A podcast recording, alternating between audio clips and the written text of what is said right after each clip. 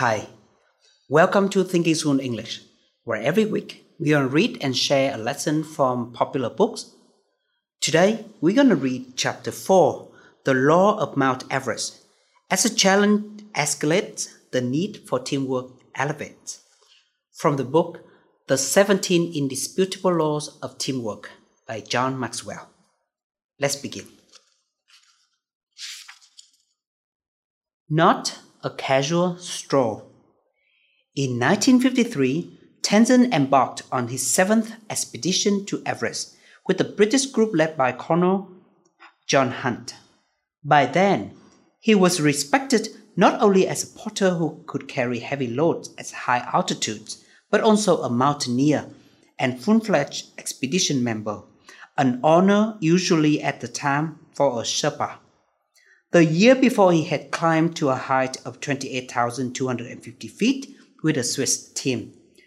Up to then, that was the closest any human being had come to the top of the mountain. Tenzin would also engage to be the British group leader for the trip, the Sherpa leader who would hire, organize, and lead the porters for the journey. That was no small task. To hope to get just two people from base camp up to the summit, the team brought 10 high altitude climbers, including the New Zealander named Edmund Hillary. Altogether, the men would require two and a half tons of equipment and food. Those supplies couldn't be trucked or airlifted to the base of the mountain.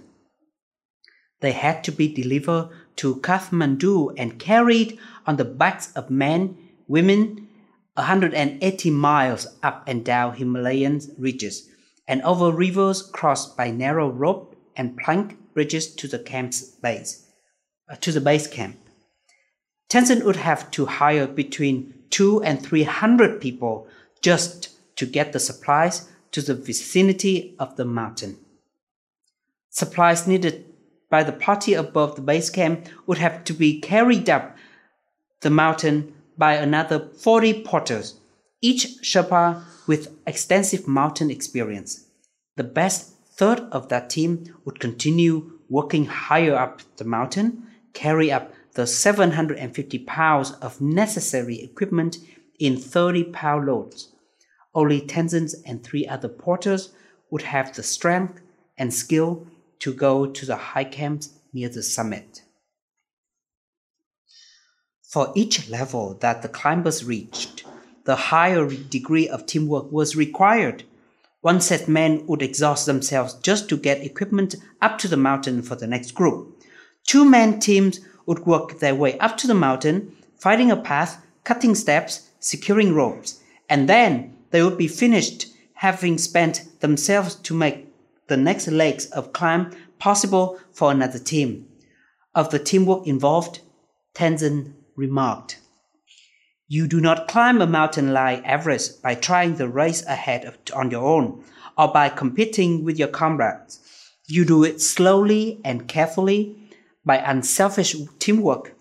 Certainly, I wanted to reach the top m- myself. It was a thing I had dreamed of all my life. But if the lot fell to someone else, I would take it like a man and not a crybaby for that is a mountain way. The team of climbers using Mountain Way ultimately made it possible for two pairs to make an attempt at reaching the summit. The first considered a the first consisted of Tom Bourdillon and Charles Evans. When they tried and failed, the other team got its chance. That team consisted of Tenzin and Edmund Hillary. Tenzin wrote of the first team. They were worn out, sick with exhaustion, and of course, terribly disappointed that they had not reached the summit themselves. But still, they did everything they could to advise and help us. And I thought, yes, that is how it is on a mountain. That is how a mountain makes men great. For where would Hillary and I have been without others?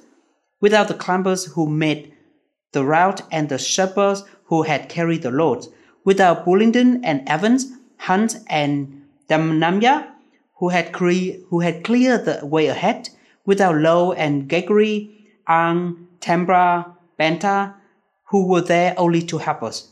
It was only because of the work and the sacrifice of all other that we are now to have our chance to be at the top.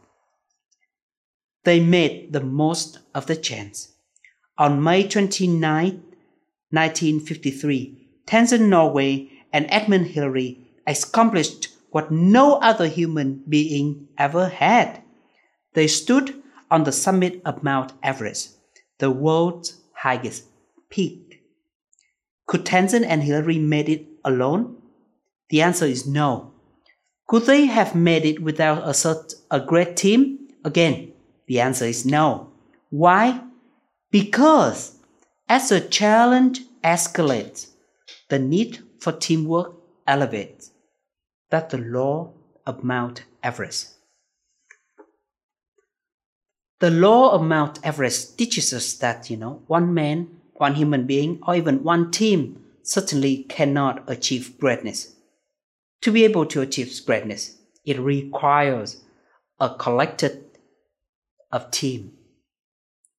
How about you? Have you ever achieved something that beyond your imagination? And did you need help achieving that dream?